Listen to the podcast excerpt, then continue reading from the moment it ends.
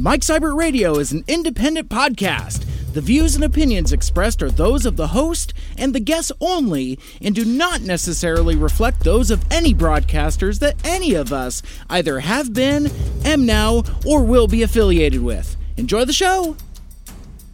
Lieben globen.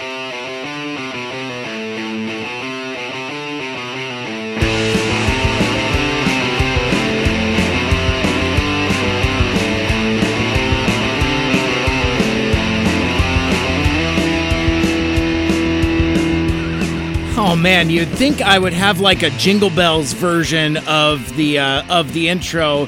Uh, but anyway, Merry Christmas and welcome back to Mike Seibert Radio. I am your host. If you'd like to get a hold of me, I am at Mike Seibert Radio. Like us on Facebook, follow us on Twitter and Instagram, and write into the mailbag, Mike Seibert Radio at gmail.com. And the spelling on that is S E I B E. RT, just the way that it sounds. This is the podcast radio show where I talk about stuff and things that are on my mind every week. And not only is this week's episode the Christmas extravaganza, uh, but later Ryan Jett from the Autopod Decepticast will be my guest, and we're going to talk about a bizarre new mashup of Star Trek and the Transformers.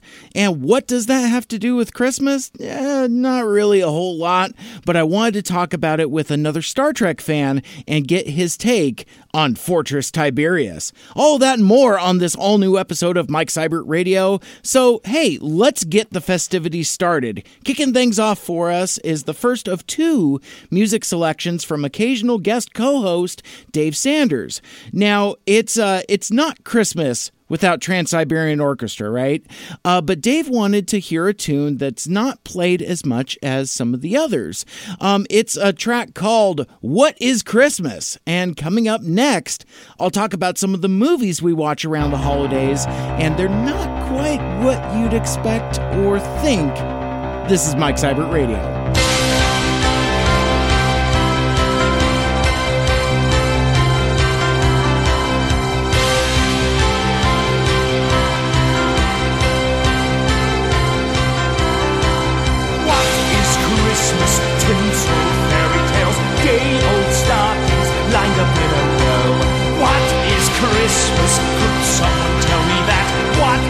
Christmas? Surely I don't know.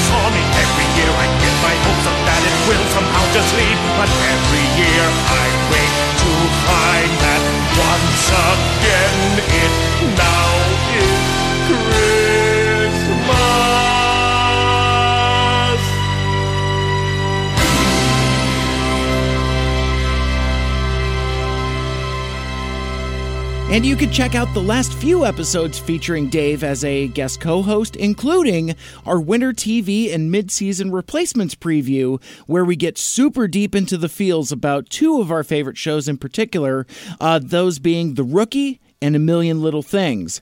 Um, well, I, I hope you're enjoying your Christmas morning. Now, um, did you know that Christmas Day, December 25th, is actually the titular first day of Christmas from that song? Um, I didn't know that until uh, last week, and I'm a I'm a grown ass man. Um, so even if you're listening to this particular podcast after Christmas Day, you're all good because apparently, according to the 12 days of Christmas, Christmas doesn't actually end until January 5th. So it's like it's like reverse Hanukkah or something. I, and that's I guess that's just something that I just never really pieced together before. Um, and and I knew there was a reason why I um, I usually get into the spirit kind of after Christmas. It's uh, I'm, kind of a weirdo that way. Um, I I actually find myself listening to um, Christmas music after Christmas because suddenly like I, I've got a taste for it and I'm uh, I'm kind of in the mood for it. And that um that kind of sort of goes for movies also. Um we uh, we don't really load up on the traditional Christmas movies uh, up front at the uh, Seibert compound, uh, but we do have a few favorites, and yes, that does include Die Hard. Now, I don't want to retread that particular legislation. I'm Killing Spree. Die Hard is not a Christmas movie. It's a Bruce Willis movie? But I did appreciate, you know, that 20th Century Fox really leaned into it recently with a new promo for what they call the greatest Christmas story ever told. Check this out. This is John. Nice beer. He just wants to spend Christmas with the family. Is We'll see what Santa and Mommy can do. But when he gets stuck at the office party, Merry Christmas! it'll be a holiday Merry Christmas! he'll never forget. Ho, ho, ho. Welcome to the party, pal! This Christmas, It's a time of miracles, so be of good cheer. Only John can drive somebody that crazy. get ready to jingle some bells and deck the halls with bows of Bruce Willis, to the coast. We get together, have a few laughs. Alan Rickman, Do you really think you have a chance against us, Mr. Cowboy? Yippee-ki-yay, mother. together in the greatest Christmas story ever told. I got some bad news for you, Dwayne. Hans, Bobby, Eat it, Harvey! Holy sh! I'm starting to get a bad feeling up here. Merry Christmas. Die Hard. This is their idea of Christmas. I gotta be there for New Year's. So I did mention that Lucky and I do watch a few offbeat Christmas movies, and I think I kind of used those air quotes lightly. Uh, but uh, uh, one of our favorites is this romantic comedy from 2001, starring John Cusack and Kate Beckinsale. Uh, I'm sorry. Tell you what, buy me a cup of coffee, they're yours. You really did have that easy. Do you believe in fate? I never thought about it. Will you get me your phone number? Don't think about it. Just say the first thing that pops into your head. You have beautiful eyes. Second thing that pops into your head. You have beautiful eyes. Come on now, stop it. Is this a date yet? Just checking. Favorite movie? The correct answer is Cool Hand Luke. Favorite sexual position? Favorite New York moment? This one's climbing the charts. I'm flattered. Maybe you should give me your phone number.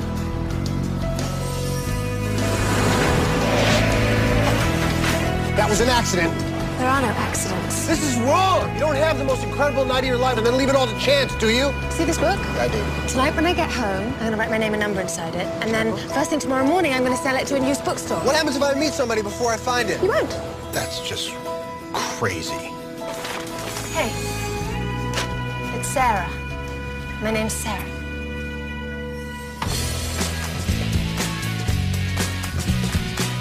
You're getting married in three days. Why? would you risk your relationship just to search for some old pipe dream?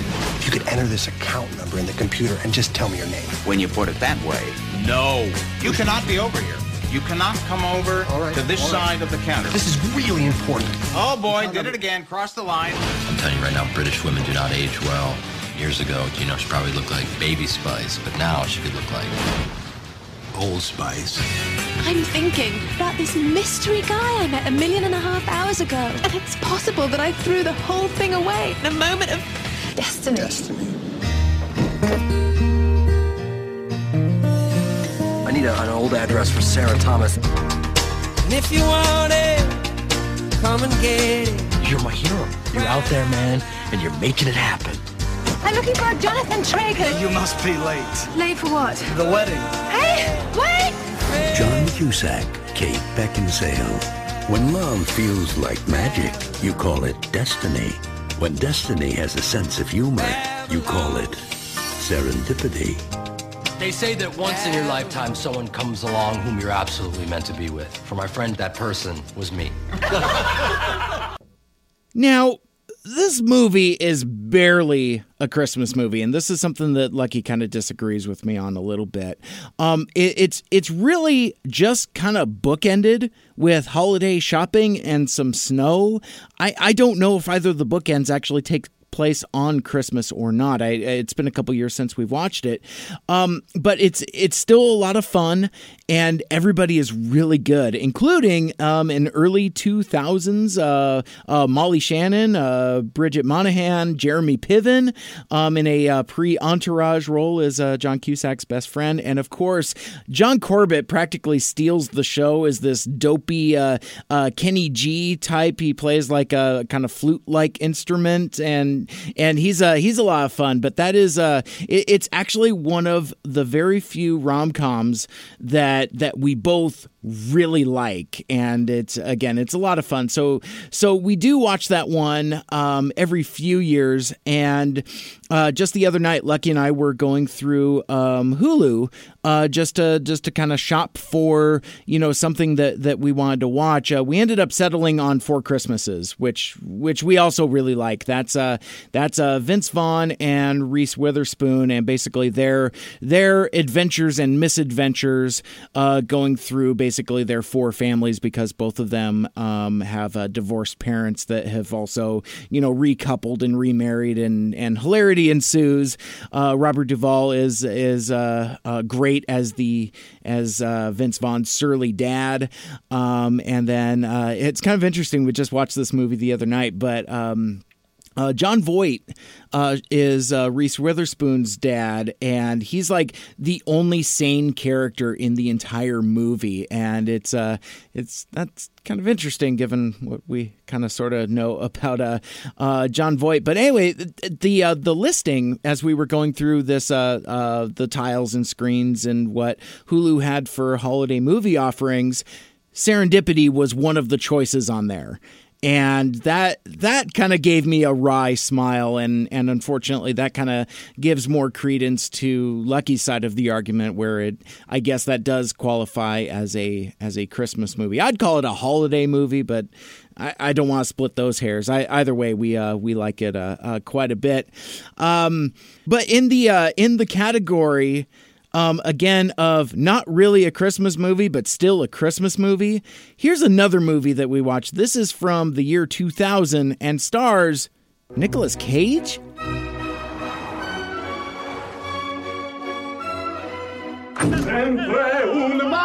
Jack Campbell thought he had everything. Merry Christmas. I'm giving everything I've got to this deal. You're a credit to capitalism, Jack. Then one day, his past caught up to him. Kate Reynolds. She was my girlfriend in college. I almost married her. But instead, you left her. I took the road less traveled. And fate. What? Him? Me. Gave him a glimpse. What do you need, Jack? I got everything I need. Yeah? You just remember that you brought this on yourself. At what his life could have been. Kate? Come on, Dad, get up. It's Christmas. It's Christmas. Jack. Strong coffee. Where's my Ferrari? You got a Ferrari? Just tell me what's happening to me. This is a glimpse. A glimpse of what? This is not my beautiful house. This is very strange because this isn't my house. Ah. This is not my beautiful wife. Those, those aren't my kids. Oh. You're not really my dad, are you? I don't have time for this. I'm in the middle of a deal. Well, you're working on a new deal now, baby. Good lord. Do you know why I work here? Because you're the best damn tire guy in the state of New Jersey. You must have needed this every day. Yeah, you need it in Mag Wheels.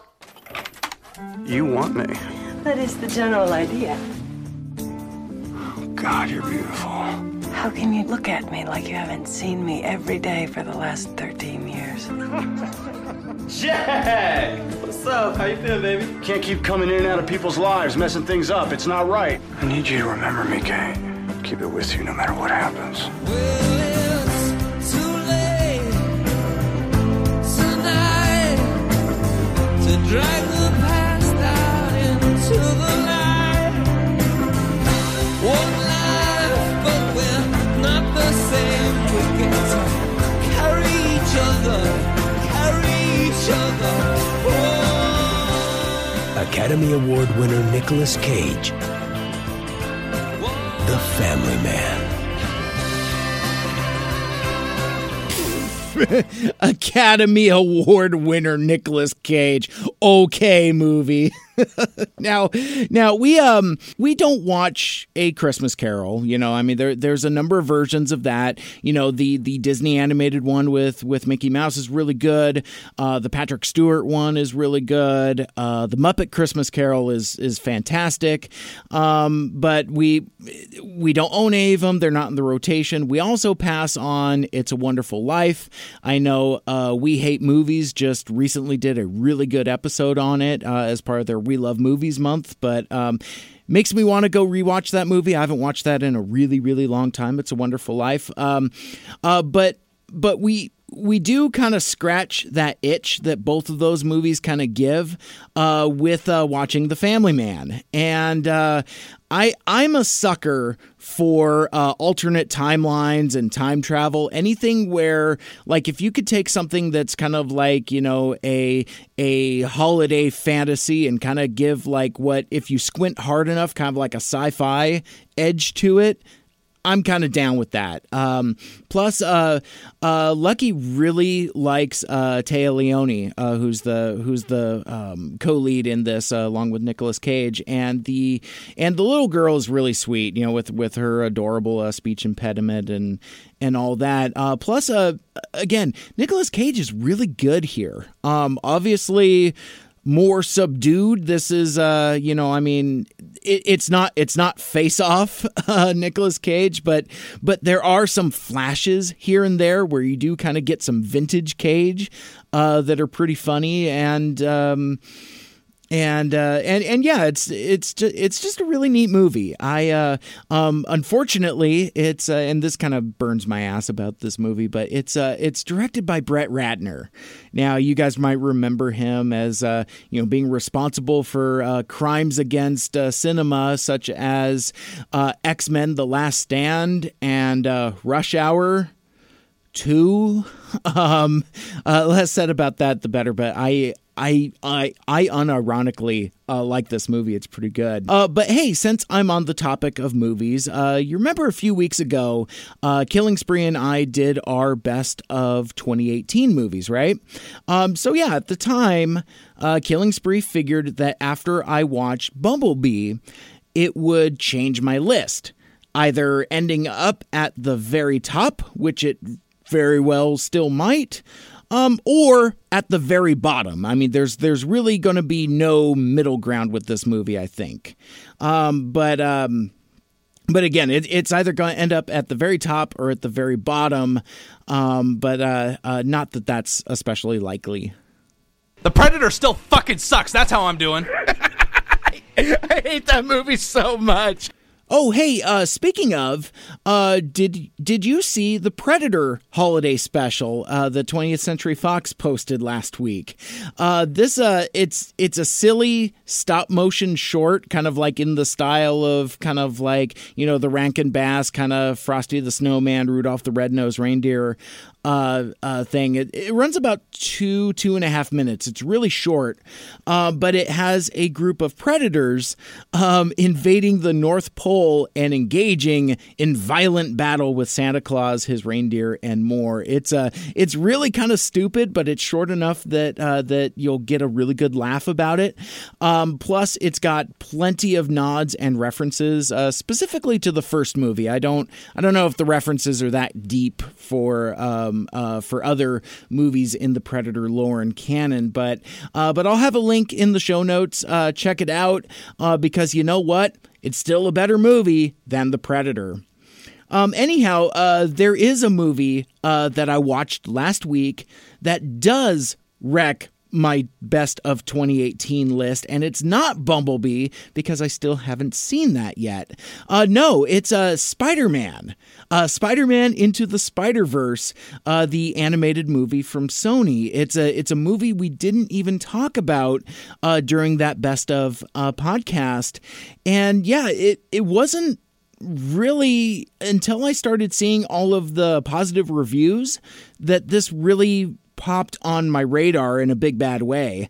And I mean, because I, I remember oh, I don't know, maybe it was around this time last year, um, maybe more recently than that. But I remember like when the the first teaser trailer hit, and I remember it being you know uh, had a had a very uh, distinctive visual style and and the big reveal of the trailer is that it features uh, quite prominently the Miles Morales uh, Spider-Man uh, from uh, from the Ultimate series of uh, Spider-Man comics. Um, so, but really, that was kind of it. And even as I saw more trailers and more of the characters, uh, you know, because, I mean, like, you know, Spider Gwen is in it, as well as a, a couple other uh, prominent versions of Spider Man from, from uh, dis- different aspects of the comics. But I don't think there was ever a time watching these trailers where I'm like, yes, this. I need to watch this movie. Uh, but man, now that I've seen it, I gotta tell you, the hype is real. This movie is great. Um, and uh, I, I think, honestly, that, that I kind of need to let the newness wear off a little bit more because it's only been a few days since I've seen it. But, but for me, this easily knocks off Mission Impossible Fallout as my favorite movie of the year. Um, hot take it's easily the best Spider Man movie since Spider Man 2. And I love that movie. Um, and it's uh it's actually fighting real hard for a top spot of my favorite animated movies ever, as uh, as well as favorite comic book movies. Um, again, I, I I think I need to kind of let the shock of the new kind of wear off. Um, but I uh, I really want to unpack this movie, uh, Spider Man Into the Spider Verse, on on like a deep dive uh, podcast. Um, I I just.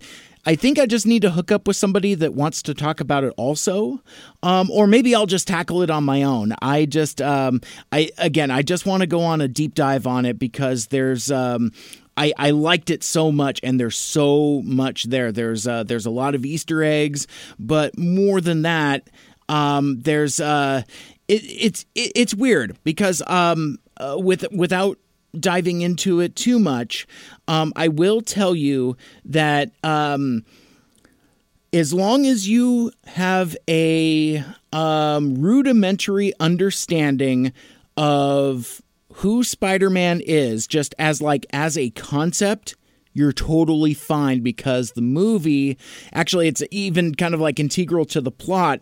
It it um through organically through the storytelling, it tells you everything you need to know about all of these characters, how they all connect, where everything's going, and it's uh it's actually a pretty straightforward plot.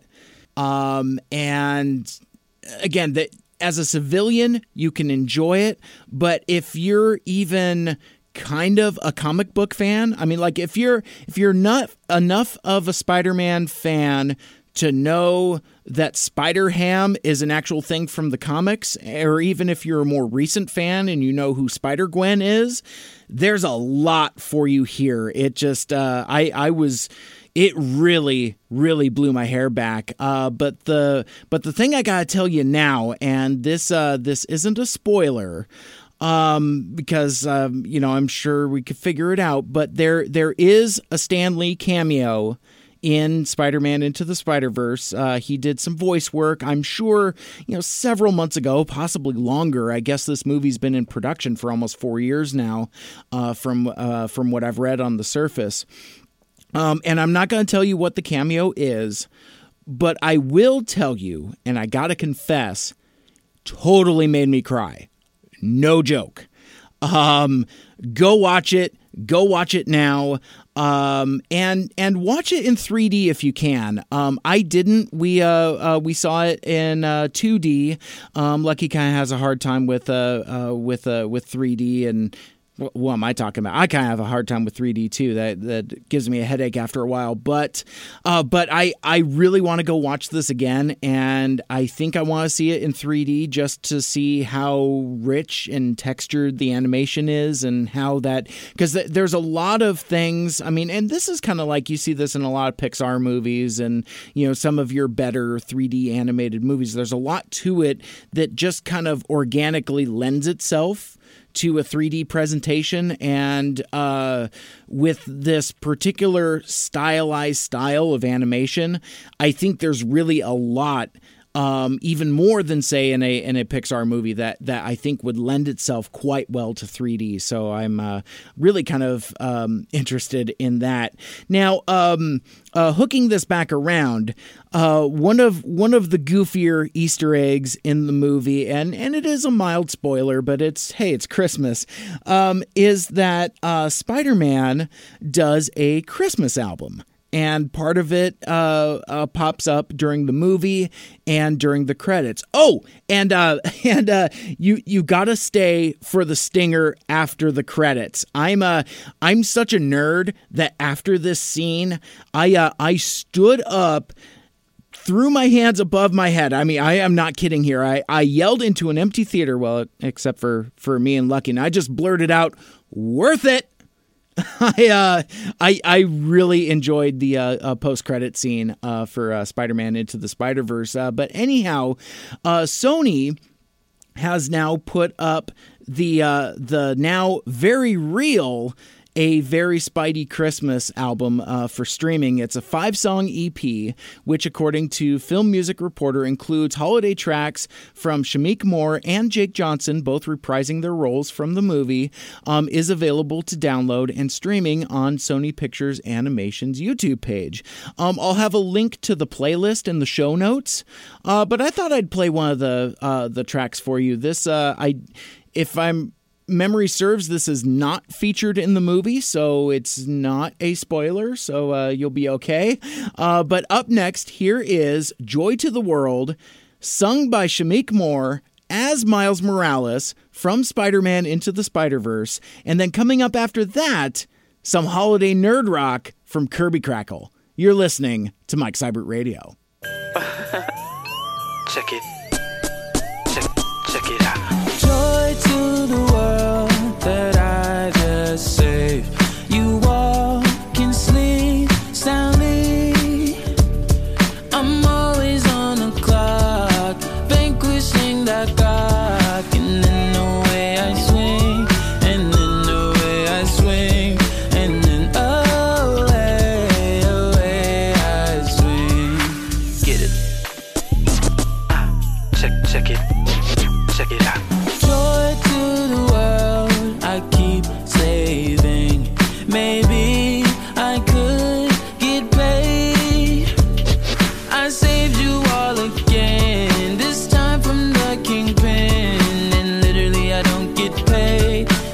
Weird that I don't get paid.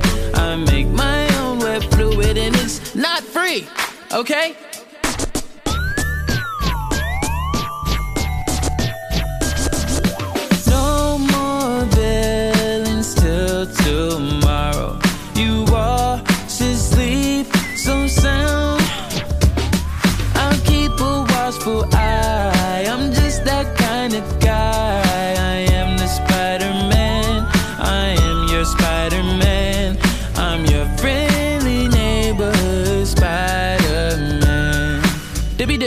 www.gofundme.com backslash Spidey Web Fluid Fund. Help me get to 1,000. Thank you.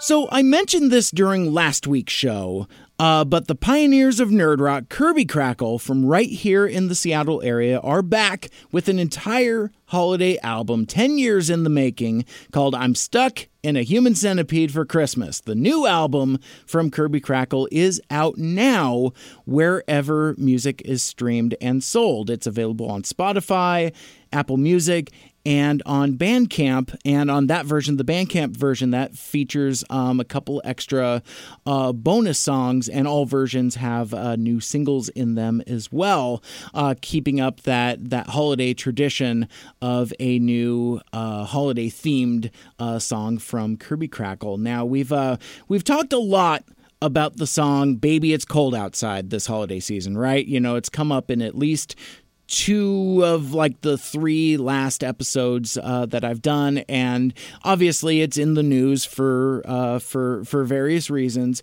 But I'd like to play for you now what I think is the definitive version of that song because it's about Star Wars and it's uh, it's a classic song. It's been around for quite a number of years, uh, but it's uh, it's the leadoff track of their new holiday album. Here is Kirby Krackle featuring the Doubleclicks with "Baby It's Cold Outside," the Hoth version. Followed then by the title track, I'm Stuck in a Human Centipede for Christmas.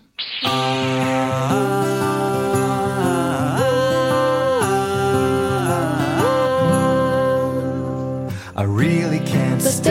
baby, it's cold outside. I've gotta go But away.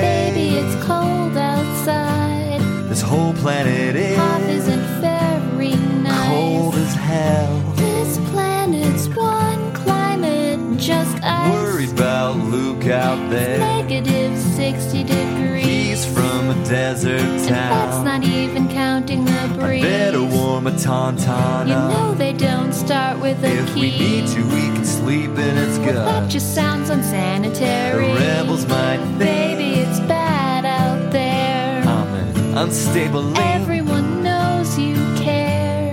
If I don't go now couldn't You wait till and dawn.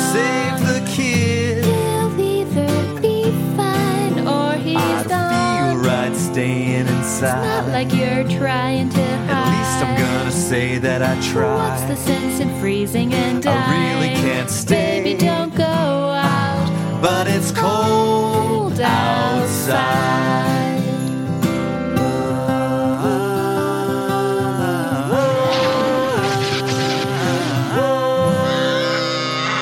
I simply must But go. baby, it's cold outside. I'm not afraid of snow. Base has I'm been lucky that you dropped so in. nice and warm. Look out the window at that storm. I could have left twice by But now. why would you go and have? I thought that Luke was your guy. Couldn't use the force if he tried. I don't think that you know what you're saying. Why don't you just let me decide? I think the cold has gone to your Never brain. been so sure in my So, life. this is the If you stay, then you'll find out. I'm not giving you a I'm a ring. princess, not a Girl Scout. You're right, we can wait. Morning will be here soon. It'll probably be great. Could you ask Chewie to leave the room? I guess that I could just spend the Didn't night. think I'd have to struggle with you. There's really no point Why in don't a you show me what a smuggler can do? I really should say I should say, baby, ah, but it's cold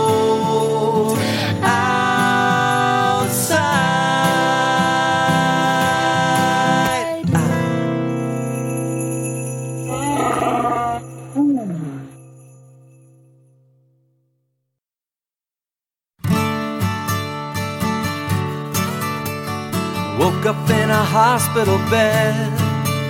Straps across my legs and my arms and my head. Some would say I'm better off dead. But me, I see the positive in most things, I guess. I'm stuck in a human centipede for Christmas. Walking on my knees with my new best friends. Everybody's cool, so I'm skipping breakfast. All the joy and cheer, feel it sinking in. Never thought I'd feel this way again. Carolyn, we sing loud and bright. Beats the other choice, which is crying all night. Some would say I'm losing my mind. But when else could we make up games like train snowball fight? I'm stuck in a human centipede for Christmas. Walking on my knees with my new best friends. Everybody's cool, so I'm skipping breakfast. All the joy and cheer, feel it sinking in. Never thought I'd feel this way again. When you say, mm, I know you're wishing me Merry Christmas. When you say, mm, oh, Happy Holidays to you too. Woke up in a hospital bed. Straps across my legs and my arms and my head. I'm stuck in a human centipede for Christmas. Walking on my knees with my new best friends. Everybody's cool, so I'm skipping breakfast. All the joy and cheer feel sinking in. I'm stuck in a human centipede Christmas. Walking on my knees with my new best friends. Everybody's cool, so I'm skipping breakfast. All the joy and cheer feel it sinking in. Never thought I'd feel this way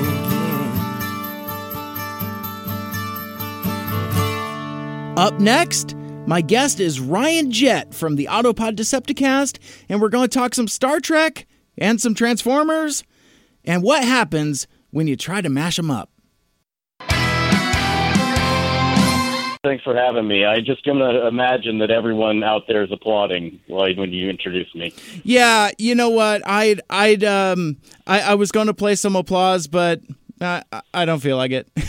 Yeah, it just feels forced. Yeah. I'll just imagine that every, there are accolades and roses being thrown on stage. There it is. There it is. well, I, uh, you know, um, I, uh, I I recently did an episode with Aaron, and you know we we were talking about a Star is Born and that that new uh, master pre- masterpiece Optimus Prime, and you know I had uh, I I think ever since we met at TFCon or maybe even before that I I don't remember um it it uh um.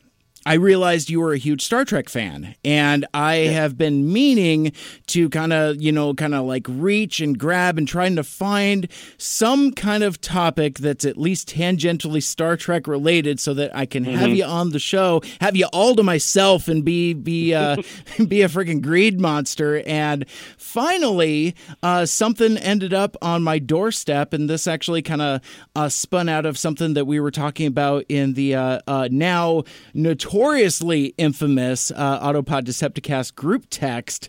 Because I think I actually refer to that more than you guys do within uh, within your own show anymore. But Well, I'll let you in on a little secret. We have one where you're on it and one where it's just the three of us. So just think about that. well, and and not to mention, I'm sure you guys have individual texts.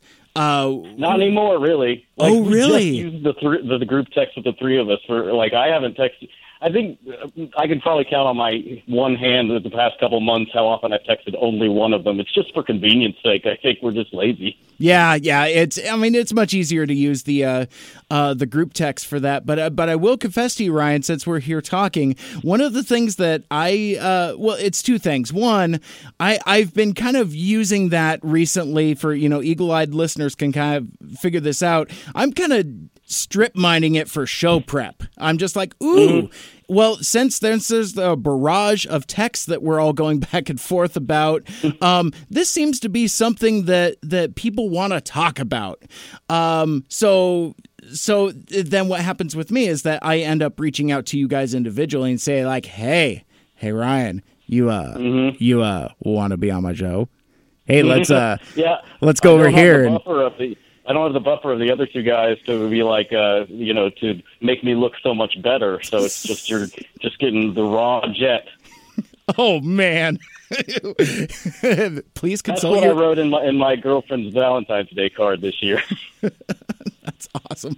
Well, I'm uh, I, I'm glad that we're going to be covering our uh, uh, later topic also because you know that that was something that I thought that would be kind of fun for the four of us to uh, get into. But then I realized Mm-hmm. if we're going to go NSFW, that it needs to be as uh, as you so eloquently put it, the raw jet.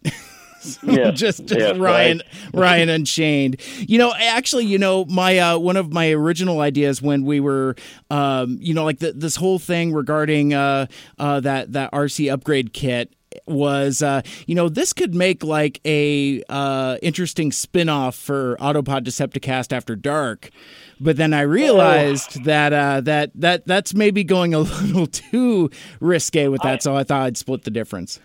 Not to peek ahead too far, but I will say, and it might shock some people, but like my opinion on that, given how, like especially Autopod Decepticast After Dark, but my opinions on like sexual, like things of a sexual nature, where I'm not just being an idiot to making fun of something, but Mhm. like so, mm, we'll get into it. All right. Well, we will get to that in due course, but let's uh, let's bring things all the way back around to uh, uh, Trek Town. Now, I remember when uh, IDW's uh, Star Trek versus Transformers comic book series was announced. Uh, well, I don't know, maybe sometime last year. You know, maybe six, eight, nine months ago.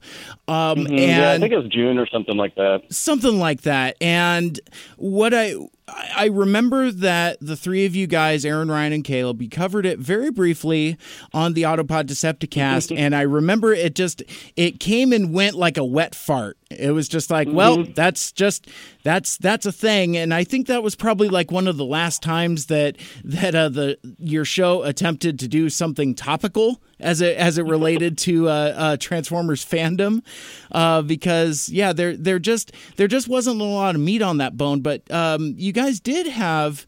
Uh, some interesting opinions as as far as just the um, uh, the right of existence for a Star Trek versus Transformers crossover um, by IDW Comics, and um, so so before we talk about what's uh, what's revealed at the end of issue number three of that comic, um, uh, Ryan, why don't you recap a little bit and just kind of let us know what what kind of your guys' opinions were on uh, just kind of like uh, I I don't know uh, um, crossover type items in general, just to kind of build a baseline.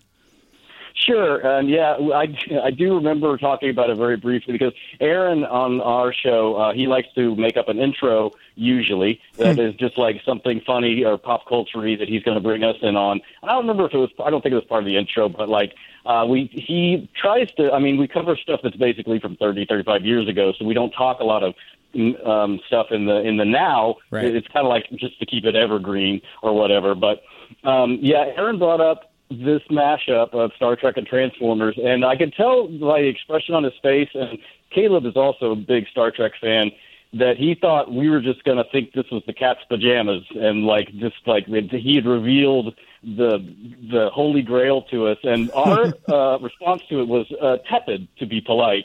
Um, uh, both of us were kind of like, ah, nah. Yeah. No thanks. Well, and that uh, that response has kind of continued because now that you know we're several months later, the series has since come out. It is a it is a mashup, and it takes the Transformers Generation One aesthetic, and then it crosses it over with uh, Star Trek: The Animated Series. So so it's not you know uh, the the '60s TOS crew. You know it's got it's got uh, you know Arex the the orange guy, and it's got the the cat lady whose name I can't Mhm. remember, and and uh, you know there, there's no Chekhov in there, and and it's um so so it's at least kind of like a a um aesthetically correct type of mashup as opposed Mhm. to trying to uh, cross over like say oh, i don't know like movie franchises or something like that and i just now realized and, and i'm way distracting us um, because like i just shuddered at the thought that creeped in my head is theoretically if this crossover exists you could take the the uh, contemporary movie transformers you know from like the the bay formers michael bay aesthetic and then cross that over with the jj abrams version of the trek characters, and and and I'm just I'm just vomiting all over the floor just thinking about that. That's Oh, That's not- nice. Thanks for bringing. I, I hadn't even thought of that. But, I well, I hadn't either until I was just explaining um, uh, what Star Trek versus the Transformers is uh, from IDW, Mhm. and I'm like, oh my god, they could do that next. I'm getting way way far afield. I will just say, to be clear, I'm not one of these people who, um, I, I like. It's not. I'm not going to say that this is like something that shouldn't exist, or I'm like, how dare you? If you enjoy it, fine. It's just not for me. Like it's sort of Right. like um, the new Star Trek movies. I don't particularly care for them, Right. and they're. It's fine if you like them. It's fine if you like the Michael Bay Transformers, who probably can't be friends. But it's fine. I, I just don't. It's just not for me. But I'm not Yeah. the person who's like, I hate it. I create this creativity shouldn't have happened. Well, So- well, you're you're far more generous than I am. Um, but but maybe we can unpack that a little more um, as we go. So now now that I'm several minutes into an introduction, and and this is what we call in journalism is burying the lead. Um, Sure. You you've you know, if you've made it this far and don't even realize that we're going to talk about the, this dumb Enterprise uh, Transformers mashup character, then well, congratulations. but but no, I um so the main thing that we're talking about here is uh um they've created a new character. I I guess you would call it that, but basically it's a mashup of you know it's like it's the Starship Enterprise is reimagined as a transformer. I think it's called what like you know like Tiberius Maximus or Uh, or Fortress Tiberius. oh okay that's Tiberius. Tiberius Maximus is a way better name, by the way. well maybe that's what essentially. Yeah, essentially what happens is um, it, it, this is issue three that you're talking about, and Yeah. uh, like basically Fortress Maximus. I haven't. I've only read the first issue. I read it just to get, kind of get a handle on the whole Yeah. thing. Um, I will say, reading it, it's it's not bad, but it didn't change my mind about reading the rest of them. Um, but yeah, basically they uh, link up James T. Kirk's mind to Fortress Maximus, and it becomes the Enterprise as a transformer. Yeah.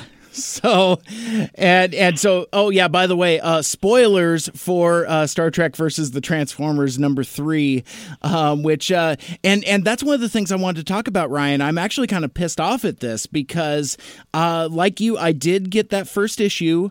Um I read it. I liked it fine. And again it's like you know that this for what this is it matches up fine enough. It it, it didn't it did me no harm.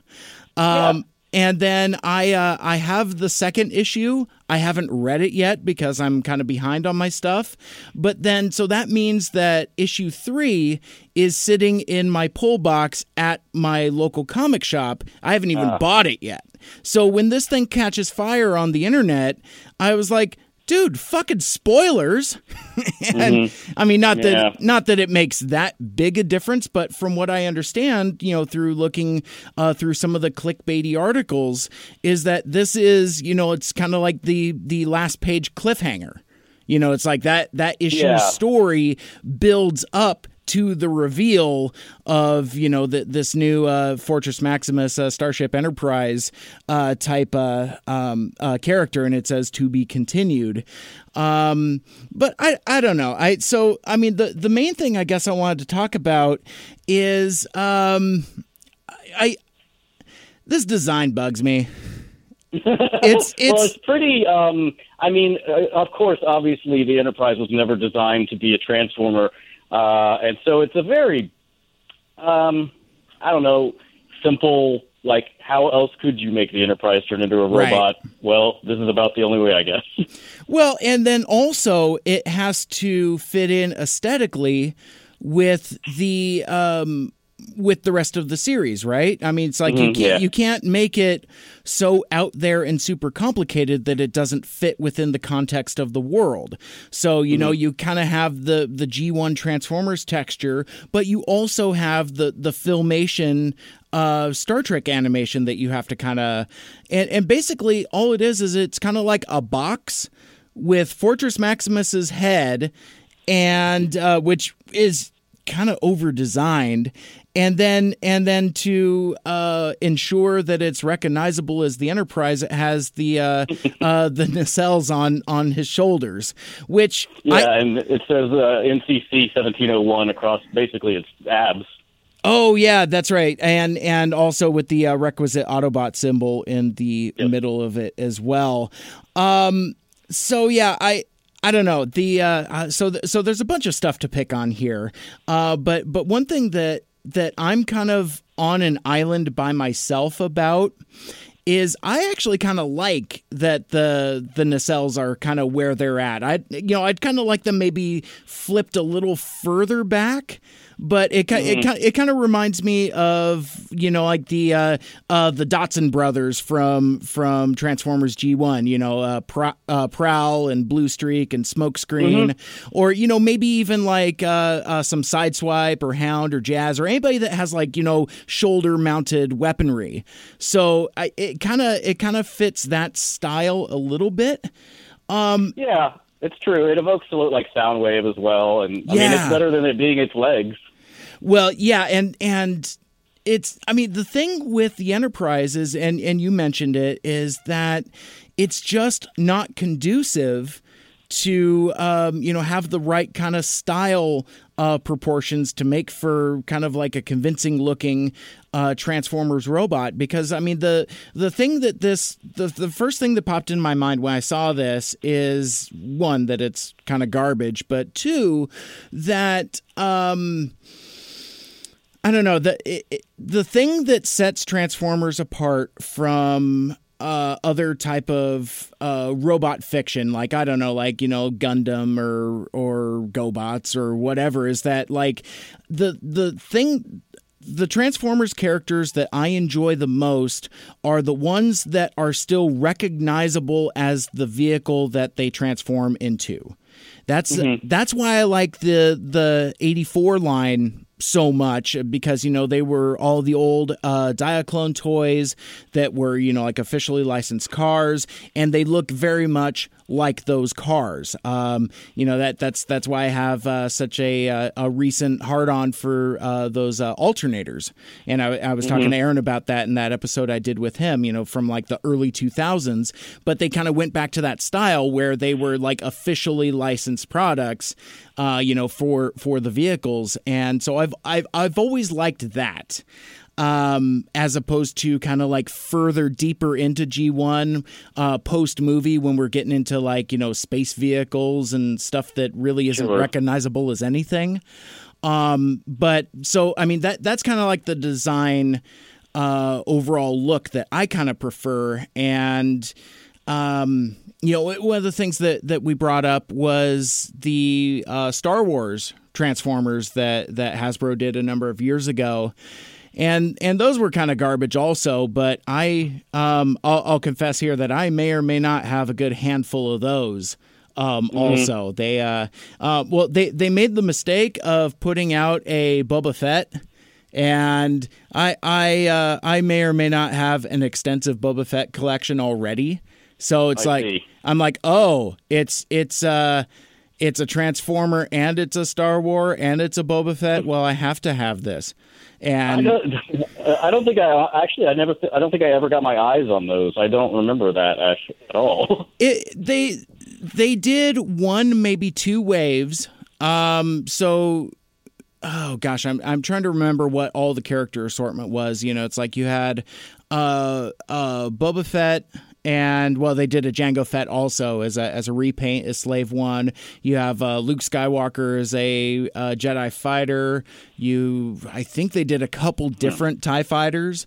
Um but and, and they did the, i never had it but it was it was kind of neat that it existed. They did uh, the millennium falcon but it was han solo and chewbacca as as a combiner. So so you put them Oh, together. I remember this now, Yeah. and I was like, I don't want to remember this anymore. See- So I think that's why Yeah. yeah, there. I mean, it was very kitschy, and it was one of those things where it's like, you know, again, if you're if you're predisposed to be okay with, um, you know, those kind of weird mashups that really shouldn't be a thing, then it's kind of Mhm. up your alley. But if it's not for you, it's it's not for you. Yeah. And yeah, and also like, I, sorry to interrupt, um, No. Mike. I, I was just gonna say I um, I don't really like mashup stuff in general. Like, basically, the closest I can get to liking smashing two universes together was GI Joe and Transformers isn't too bad because they feel the same, but Yeah. like when when you start getting into like Star Trek and Transformers, the just the worlds, the Mhm. universes feel so different tonally that when it's together, all I'm thinking is this is fucking weird.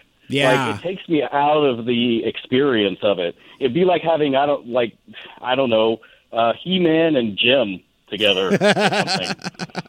it's just too much. It's like it's, it's the same like I don't I can't do I, I don't like porn parodies for the same reason. I'm like I don't want my pop culture mixed up with my filthiness, which ties in later as well. But Yeah. yeah. So I'm just like I, I guess I'm I'm not a purist, but I just want to enjoy them um, compartmentalized. Yeah, you know, and honestly, that's kind of my issue with the latter chunk of kind of the IDW comics uh, Hasbro verse that they they kind of did. That's that's where I jumped off, where it's like you have you know like Transformers and GI Joe, but you also have Mask and Visionaries and Action Man and oh and and Rom who's not a Space Knight because that's a Marvel property but but it's still Mhm. Rom. Um oh and the the Micronauts and all all that other nonsense. But but what I mean that's fine as like a crossover and like a shared universe. If you want to do that that's fine. But what got me to jump off of those books is that they mixed up all the characters. So it's like, um, you know, you got like G.I. Joe's running around with the Transformers in like the mainline Transformers book. Um, like, uh, uh, spoilers for some comic I didn't read, but uh, Kup goes off and uh, hangs out with like some mask people or G.I. Joe people or whatever, and he dies in a book that's not a Transformers book. Oh, And- and it's- weird. Yeah. and it's just the only like- one I really knew about was I think Thundercracker or Skywarp. I can't remember which was was a member of GI Joe, and I was like, huh. well, Yeah. I know that now, but I guess I don't really find that compelling. Yeah, me either. And I just like, and and I think it kind of um, uh, muddies the waters. Uh, for that last little bit of the because so, so like the IDW continuity just recently ended, and Mhm. if you look at some of the the covers for like those Unicron issues, yeah, you, you'll see like Rom and Micronauts and and GI Joe and Mask in there, and I'm like, I, I I don't need this. I don't want it.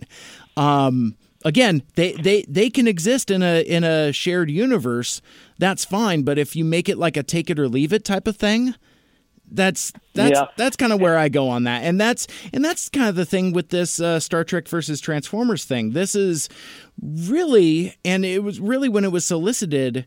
We already knew that this was going to be kind of like a placeholder between when the current continuity ended and when the new one began. Basically, the, it, it, it's totally filler, but if you know that's what it is, it, it's fine. It's totally harmless um, conceptually, but um, yeah, I don't, I don't know, man. I so like on my computer screen, I have have this design up uh, done by uh, artist Phil Murphy, and I'm just looking at it, and I'm just like, you know, of of all the choices you could have made, this is this is definitely one of them. And I honestly, and I haven't looked deeply into it, but just putting, I'm looking at it as well, and I can't really, aside from the like the saucer section and then the nacelles, I don't really know how the rest of it would transforms. Yeah. I can't really picture it, but um, yeah. So yeah, I mean, I mean, there's there. Honestly, Ryan, there isn't a whole lot of meat on this bone, but it was it was it was a, enough of those things where we were we were slinging some comments back and forth in the uh, in the group text, and uh, yeah, I just um, yeah, I, I thought it would be fun just to just to bring you on for a couple minutes and talk about you know this. Uh, oh, I see now that it is indeed Fortress Tiberius. Um, yeah, I don't. I don't know. I I uh. I, I will probably buy that third issue since it's in my subscription box, but I don't know if I'm Mhm. going to buy the other issues now because I, I- just I just don't need Yeah, it.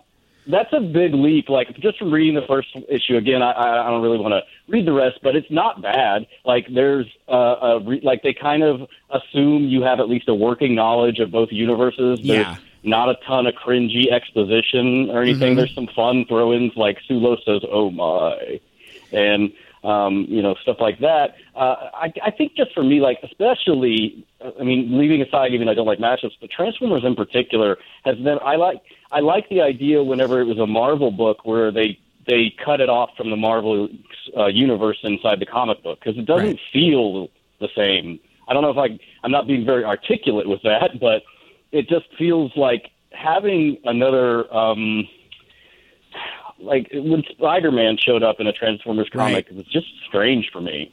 Yeah. Yeah, and like, you know, it, it took like two or three issues after that because like they're still making references to well, shoot, even the uh uh the Dinobots and Shockwave, you know, end up in the Savage Land, which is like, you know, a Marvel and X-Men concept, but that's like the last reference. After that, like somewhere along the way they're just like, nope, we're we're just going to we're just to leave this alone and and never really did anything to to reconcile it and just kind of left it be, which I think Circuit Breaker bleeds over a little bit, but she's Oh. a human, so it's not as weird. Interesting. Yeah, because I mean, I.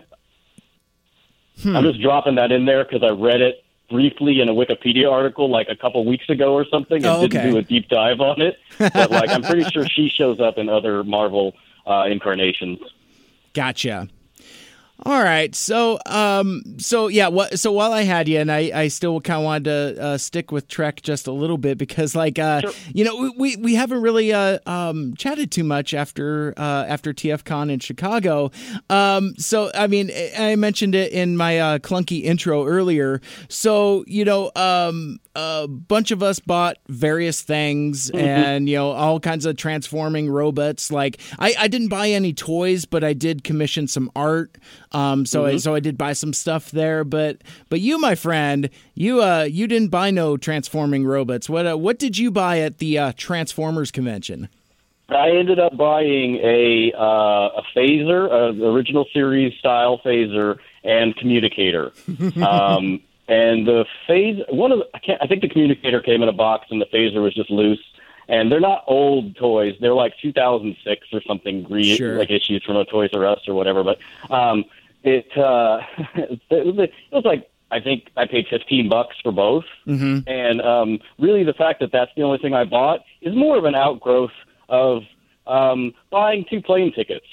ah And well yeah there's that So, yeah, I didn't buy. I didn't purchase a lot while I was there. Um, yeah, I'm actually looking at the box right now. It's a communicator Star Trek from um, uh, what company is this? Diamond. Oh Select yeah, toys. like a diamond select type of thing. Okay, very good. Mhm. Um, also, uh, hashtag Ryan needs a car. Actually, you know what? Just a small tangent on that. Um, Aaron's uh, brother-in-law came over uh, to his house to tr- to look at his stepdaughter's uh, car and my car at the same time, Mhm. and um, it was actually a super easy fix on mine. I just had to Oh. replace the thermostat and a, a little valve, and I did it myself, and it was like thirty bucks. So I'm good to good to go as far as that. Well, very good. So, uh, so uh, APDC fans out there will know that that the Ryan Mobile is no longer uh, uh, hemorrhaging radiator fluid. That's, that's No, it's. It, I mean, it, it, and you know what? It's funny. is Since I replaced that thermostat, the heat works now, but the fan doesn't. So I, I get a little heat, but it doesn't get pushed through the vents. So I'm really, I'm doing great. Love it. Oh my gosh. So uh, and and the reason why I bring that up is because uh, um, to me, I mean, again, your explanation makes far more much more sense than than my perception, but it it just it just cemented to me. It's like, oh, this dude's a Star Trek fan. True, and I, will say just as a caveat to that, as a Star Trek fan, in the same way I'm a kind of the same way I'm a Transformers fan. Uh-huh. I don't know. I can't quote you title and verse of episodes. Okay. I was Okay. very. I, I really like the original series. I, the Next Generation is really my favorite. It's where I really. That's my like. I'll rewatch that over and over. Mhm. Um, And um, the only uh, one I didn't really watch was DS9, but I think it's just because of the time it was on. But um, Yeah. so yeah, I'm I, I know about a lot of stuff. I can tell you a lot about the next generation, but I'm not so um, nerdy about it that I could like be an expert on anything. Oh, I got gotcha. Very good. So actually, we're we're kind of uh, closer in lockstep than than I uh, than I thought. I uh, I hung through the better portion of Deep Space Nine because I I it was it was a convenient time for me and I actually really liked it. I'm like, "Oh, this is this is kind of like a cool new take on, you know, Mhm. kind of this uh uh it's like, wait a minute, none of these people like each other. That's that's new. and and you know, being kind of like an angsty teen, that that kind of that kind of appealed to me um actually, Yeah. but but it I is think the reason I couldn't get into it mainly was uh, actually um, uh, Marina Sirtis uh, said the, the, she wasn't her like uh, who played Counselor Troi said she wasn't terribly fond of that one because it didn't feel like Star Trek because it's on a station like they don't go anywhere. Yeah. Um, to me, that didn't necessarily bother me as much as like it got really philosophical and really like spiritual. Yeah. and I didn't really want that in my sci-fi. I get you, and and that's yeah, it's it's interesting because it's uh, very polarizing. Because later on in later seasons, you know, they they kind of um, I think overcompensate. Where it's like they have like this three season long frickin' Dominion war where it's it, it's practically a Star War you know and Mhm. and and this kind of propels the narrative for for a good chunk of the show um and and it's cool and it's fine and it's it's all of that other stuff but uh but yeah it's i i, I think the legacy of ds9 is that it is very polarizing and I, I would agree. I think Enterprise is probably similar. so how how do you feel about enterprise I really liked it. I can't tell you that a non-significant part of that is my love for Scott Bakula. Oh, sure, yeah. Uh, because I'm like Quantum Leap. I love that show, and it was my favorite show whenever it was on. Mhm. And um, so that I was already in. Um, I do. I mean, I like seeing kind of the shitty um federal like the beginning of starfleet where it's just a rickety boat in space yeah it's a, it's a submarine basically you know Yeah, with, so with kind of like low the human- doors and low ceilings and all that i thought that was pretty cool hmm yeah, especially coming off like Next Generation, where um, the ships are so powerful and Mm-hmm. you know humans are a force to be reckoned with. To see like we're just like uh, you know a piece of crap species that is win way over our head was interesting. I also, I mean, I liked the time travel aspects that were uh, introduced in later seasons. Mm-hmm. Um, I felt like in the last season, the mirror universe they did was too much. Like it was like I, I don't want every episode to be like this.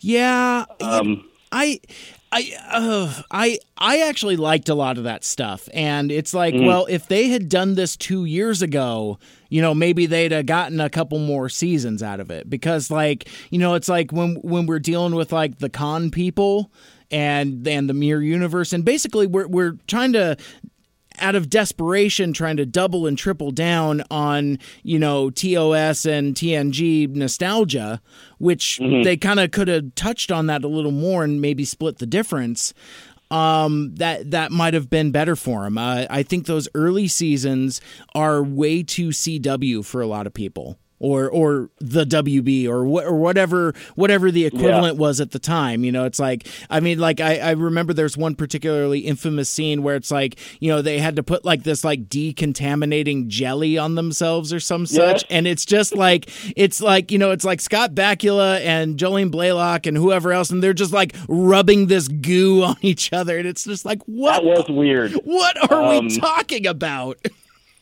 Yeah, that was pretty strange. That was basically them being like, "Hey, here's some eye candy for the ladies and also the men." With, everybody loves Jolene Blalock, right? Yeah, man. Yeah. so I do. I will say I do have her figure from that show. Yeah. I have her action figure. Well, and and it had some pretty neat characters. I mean, I, uh, Mhm. I I'm with you, Ryan. I I actually liked Enterprise quite a bit. Um, and I, uh, you know, one of one of the things that that kind of ostracized is me from my uh from my other Trek loving fans. I um, I don't mind that theme song. Oh, I like it. Yeah, I, I, I, I have caught so much shit over the years. It's like you like that. I'm like, yeah, it's fine because it, you know, with with the montage and all that, it kind of you know invokes the spirit of exploration and all that other stuff. And Yeah, as oh, as far as what a piece of shit I am and like what a horrible person I am, like I am the softest touch when it comes Oh. to anything like playing on my emotions. yeah, man. I like I don't care. I, I know that sometimes it's manipulation, but I also like I I'm fine with that. I can, like I can cry right now, even just thinking about something. It's just it's Yeah. always like right there on the surface, and so that kind of stuff just speaks to me. Uh huh. It's the same reason of like when we were talking about the Bumblebee trailer on on my show Mhm. uh, with Aaron and Caleb. Uh, I was like, yeah, it made me cry seeing this trailer for the first time, and Aaron's like, what are you talking about? like I don't know. I just have my emotions are so pushed down for everybody who's actually a human in my life. I, they come out during uh, watching TV and movies. Right. Right, exactly. And you know, see see also our, our various conversations about pandering and and Yeah, all that. But that was, but but I, I'm 100% with you on that, Ryan. And like, you know, the thing that, that got me is, yeah, I mean, again, I talked about this at length with Aaron is like, you know, in that, in one of them Bumblebee trailers, you know, it's like they, they do basically a send up of the Transformers, the movie thing where Prime gets flipped up in the air and he does like that Mhm. specific pose. And, and, and it's, it, it, it got me. I'm just like, you know, if I was not on board for this nonsense, then I am on board for this nonsense. I guess, like, oh, sure. maybe that was like the last thing to slip into place. And I'm like, all right, I, I get it. It's fine. Uh, We're doing it. and uh, Mhm. and you know in the in the clumsiest segue ever we're uh, uh we're actually going to get together and talk about the uh, the Bumblebee movie uh, coming up soon. Uh, and I was just uh, uh, looking at my scheduling calendar. That uh, that episode is actually going to drop on Tuesday January 1st uh, start off your new year uh, with uh, Mike Seibert Radio and guest the Autopod Decepticast. Yeah uh, Aaron Ryan and Caleb will all be with us together all four of us and we're we're going to talk about Bumblebee because you know after the holidays we'll get a chance to see it even though I think like everybody in the frickin' internet has seen this movie already Oh yeah. you know because like Yeah. I mean there's been like half a dozen advanced screenings already and it's just like I I count myself very fortunate that I haven't really encountered any spoilers yet. Um, I, ha- I yeah, I haven't either. I've seen some things where they're like, "Oh, here's the don't like this article has spoilers." And I'm like, "Well, I guess I won't read that." So Yeah. okay, thank you for telling me. Yeah, no kidding. Um, but yeah, that's that's going to be a lot of fun, and I I forget uh, what episode of Autopod Decepticast it was. Um, but you know, we we kind of put like some initial hot takes out there of like you know kind of what we thought we were going to see and kind of what what uh what what seems to happen and I and I think I think uh you know maybe I'll just start eating this shit now as opposed to waiting until then. It looks pretty much like that Blitzwing character is actually Blitzwing. I was really hanging on to that hope that that was that that we were just doing a red herring and it actually was going to be Starscream after all. Yeah, But- that's cute. yeah. yeah, yeah, all three of you guys gave me shit about that too. That's so funny. But uh, That doesn't sound like us. Right? that's right. Yeah. I don't think that's right. oh man so you know it's um so you know that you're on a good quality podcast when you segue to a different topic and instead of going into a new topic, you go back to the same old topic that uh, that you were just talking about. No, I, I guess I guess one thing I did want to touch on because maybe this, uh, you know, because I, I just the the whole topic surrounding the Bumblebee movie is you know that it's essentially kind of like a soft reboot, and it kind of you know may or may may not fit in with uh, the Michael Bay movies, and it just kind of um, you know gets me thinking about you know the uh, um, the rebooted Star Trek movies. And Mhm. uh, you know, again, I can't shake that analogy of doing that as a Transformers versus Star Trek uh, crossover. But, but I, um, I, I guess I wanted to chat for a few because I don't know when in context we'll be able to have this conversation again. Is um, uh, you know, can, can you chat a little bit about why the J.J. Abrams uh, rebooted Star Trek movies aren't aren't quite to your liking? Sure. Um, in fact, uh, Caleb and Aaron and, and their families and I and Wes got together uh, a couple of nights ago on Thursday night to uh, exchange gifts and, and whatnot. And with Mhm. that, this specific topic actually came up. Oh, okay. Um, and uh, I, I made, like I said, I if it's your thing, that's fine. I don't care. It's just not for me. And here's like basically, I saw the first one, I saw the second one. I haven't seen the third one, which is uh, people have said maybe I would like that one.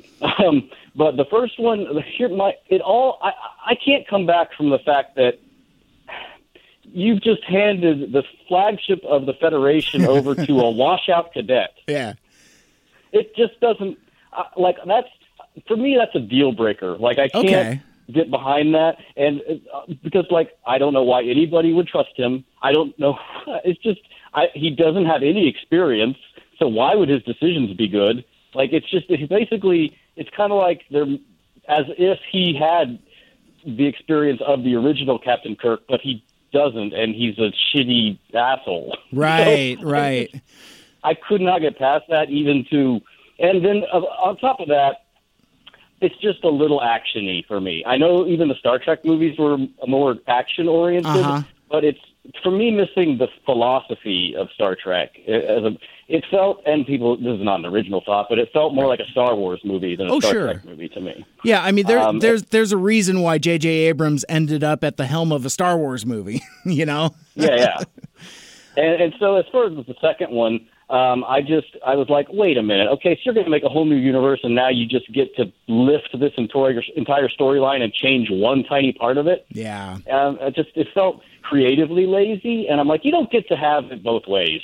Exactly. And so it that just bugged me, and and uh, yeah, I, uh, they're not terrible movies by any means. They're visually very stunning, Mhm. um, and I think the acting is good. I just it, it's just not it's not what I go to it's not what I go to Star Trek for. So it's Yeah. fine. it's just not for me.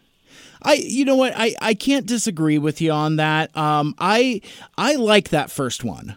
I uh Mhm. and you know I'm you know I I'm you know an old school Trekkie, you know, and Mhm. and people that call themselves Trekkers, I want to punch them in the face. It's like at least own it. You know, but but that's that that that's that's just my weird thing. But like, you know, I uh I I think the era that I love the most is the um, original series movies.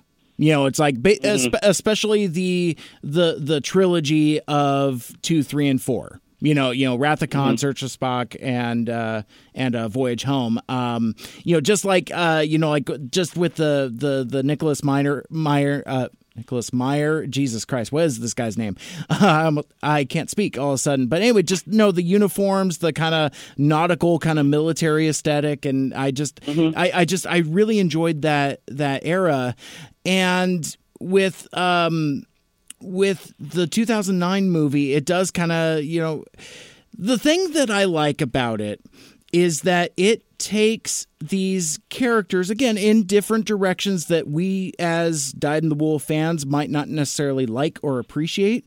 But what it does do is that it gets civilians to give a shit about these 50 year old characters you know to Mhm. where it's like you know it's like you know uh you know my aunt and uncle that could you know give a crap about star trek are you know because like at at their core these characters are pretty cool and you know if you mm-hmm. kind of you know just kind of change the window dressing and adjust the scenery a little bit and it kind of gives them you know kind of kind of another moment in the sun i'm kind of okay with that which is so weird because like my my feeling is almost totally opposite about the live action transformers movies I um you know I uh I I've I've survived way more of those than than you guys have uh because like I mean I I don't I still maintain that I don't dislike that first one.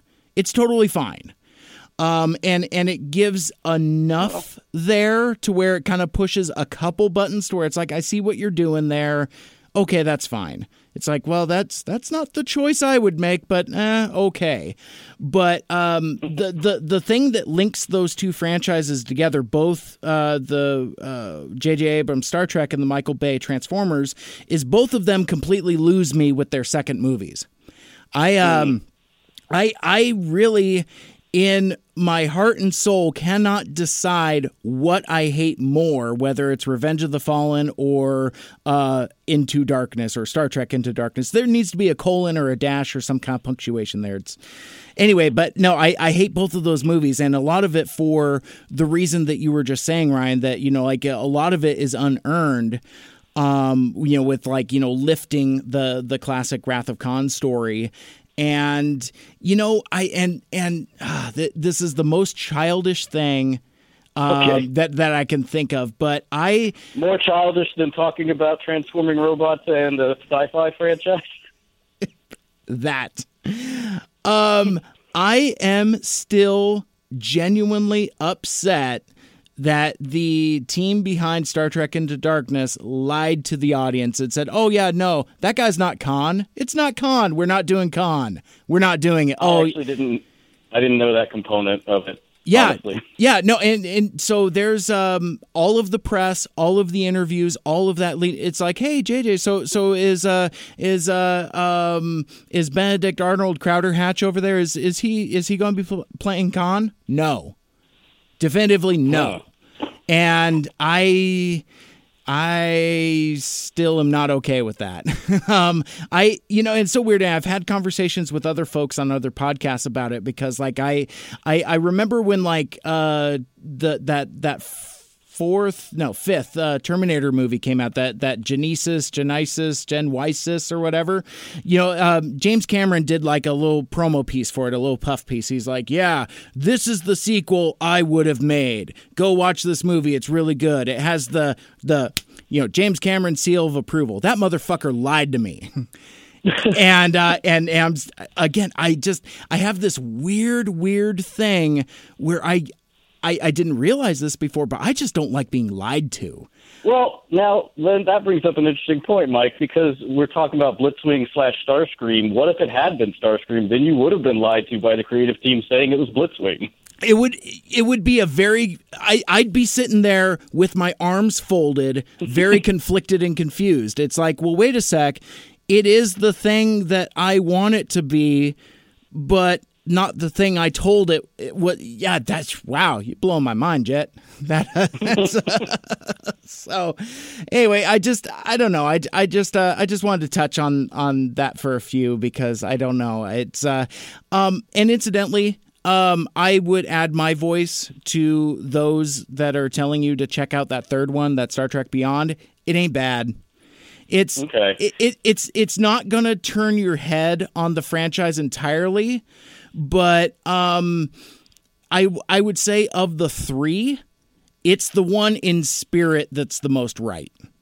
Yeah, I wondered about that because it's uh, like I, kn- I really enjoy all of Simon Pegg's work, and Yeah. he wrote that one, and so I'm like, I know he also loved Star Trek, so I'm like, maybe this one will be okay for me. Uh, my girlfriend was watching it the other day in the office, and I walked through, and I have never. I was like, oh my god, what's this? And I've never gone so far. So fast from being interested to completely disinterested in something, where she's like, "Oh, it's Star Trek, uh, the third one," and I'm like, "Oh, well, never mind." Wow, interesting.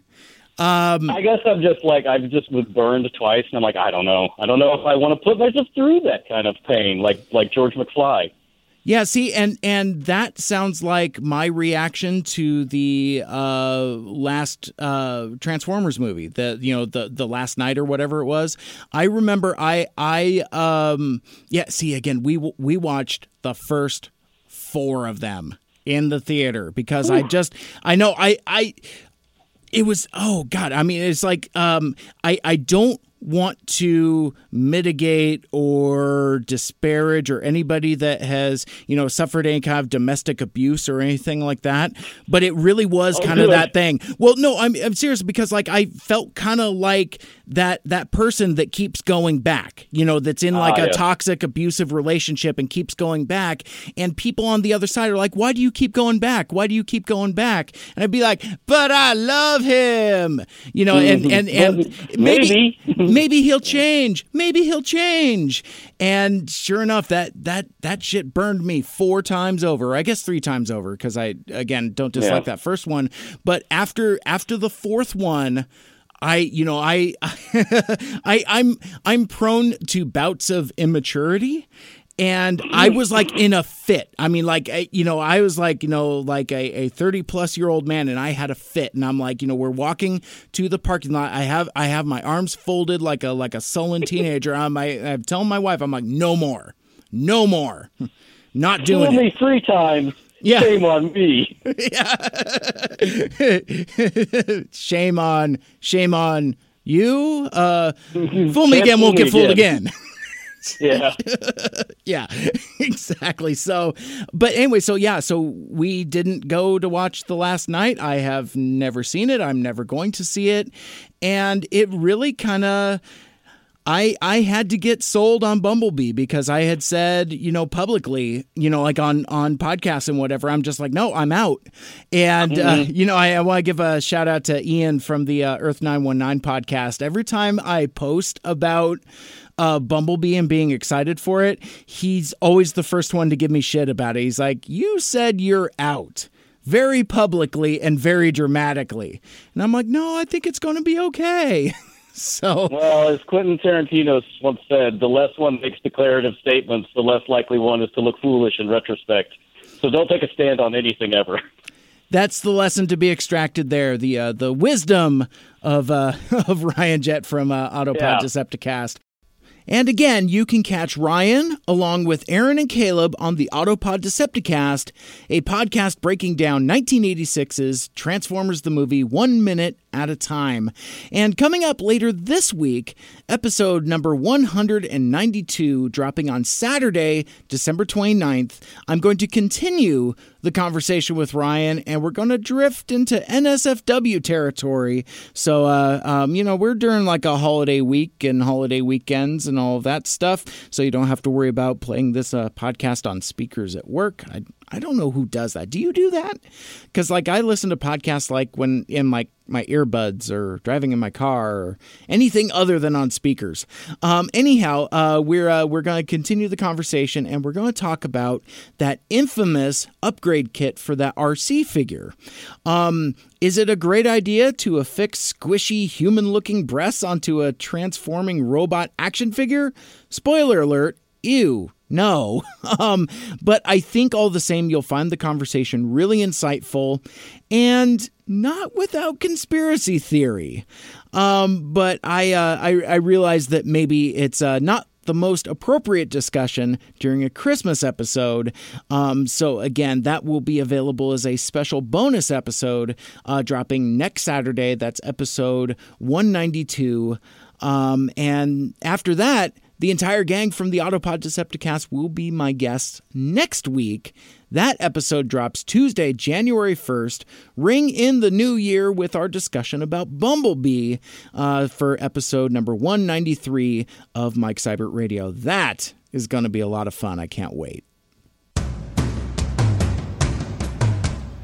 And that will about do it for this year's Christmas extravaganza. Thank you for listening.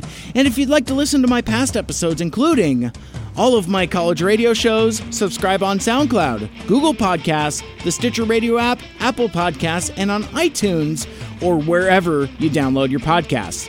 Like, share, rate, and review the show wherever you find it. Leave a five star review on iTunes. Five stars, please. Uh, maybe as a Christmas gift for your host? Uh, question mark.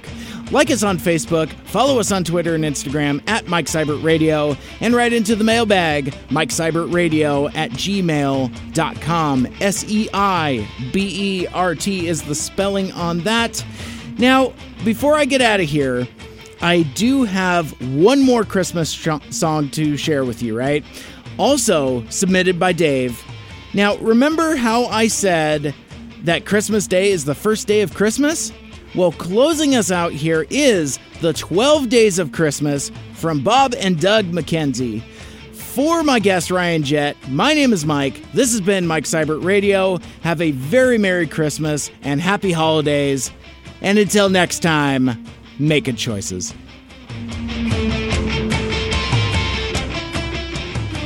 Okay, Good Day is our uh, Christmas part of the album, and you can play this at your Christmas parties. Uh, or to yourself on Christmas Eve if there's nothing else to do. Good day, eh? Yeah. In case you thought like I wasn't on this part. Oh, I guarantee you, you'd be on. Okay, so good day. This is the Christmas part, and we're gonna tell you what to get uh, your true love for Christmas. Look out the window. Where? What are you doing? Snow. What? Oh, it's a great white north, and it's snowing because it's Christmas time. Hey, Hoser. What? uh, here's a quiz. Quiz for Doug. Okay, I have my thinking toque on. Yeah, right. What are the 12 days of Christmas? Just Um, figure it out, right? Christmas is when? Uh, the 25th. Right, and what's the 24th? Christmas Eve, right? So That's that's two. two. And then what's after that? Uh, Boxing wrestling day. No, get Boxing out. Day, yeah, yeah. That's three. I know. Then w- what's after that? Nothing. New Year's. Four. And what's New Year's Eve. five? Okay. Where do you get 12? Uh, there's two Saturdays and Sundays in there. That's four. That's nine. And three other days, which I believe are the mystery days. Oh. Okay, now, this is our Christmas song in case you don't know what to get somebody for Christmas. There's lots of ideas in here, so listen and don't get stuck. Okay. By the way, that's me on the organ. Oh, jeez. You start. Okay. On the first day of Christmas, my true love gave to me beer. On the second day of Christmas, my true love gave to me two turtlenecks. and a beer. Okay, good. On the third day of Christmas, my true love gave to me three French toast, Two turtlenecks. and a beer. Okay, that should be more there, right? Where? On, go. Fourth day of Christmas, my true love gave to me four pounds of back bacon. Three French toast Two turtlenecks and a beer. In a tree. See, Oh, you need yeah. more. On the fifth day of Christmas, my true love gave to me five golden toques, Four pounds of back bacon. three French toasts, Two turtlenecks and a beer. in A tree. Okay, on the sixth, to go. Christmas, my true love gave to me six packs of two for Five golden toques, four pounds of back bacon, Three. French toasts, Two beer in a tree. Okay. On the seventh day of Christmas, my true love gave to me seven packs of smoke, gift. Oh, six packs of two five golden toques, four pounds of back bacon. three French toast, Two turtle turtlenecks and a beer in a tree. I keep forgetting. Okay. This should just be the two days of Christmas. It's too hard for us. Um. Go, Hoser. Oh, eighth day of Christmas, true love gave to me Comic books. seven packs of smoke, six packs of two for five.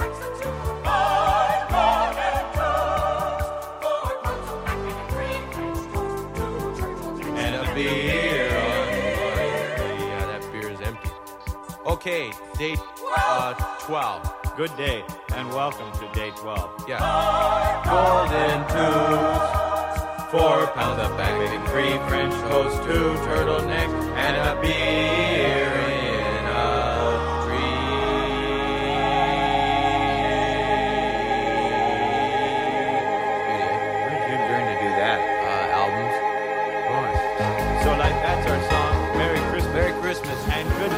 day. Everybody.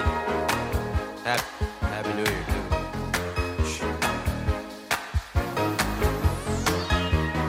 Okay, you know what you left out? What? Donuts. I told you to get me donuts. Either on the ninth day or the tenth day or the eleventh day. the I wanted donuts. But I Merry Christmas, everybody. or on the twelfth day, you could have gotten me a dozen donuts. Go on to the You could have gone down get some to presents. like the good donut shop where if you buy a dozen, you get another one free, and that would have been 13 for the 13 days of Christmas. Next Christmas, get me a chainsaw. Take off. Boy, that song is a beauty. It moved. Yeah, I think it ranks up there with Stairway to Heaven. What?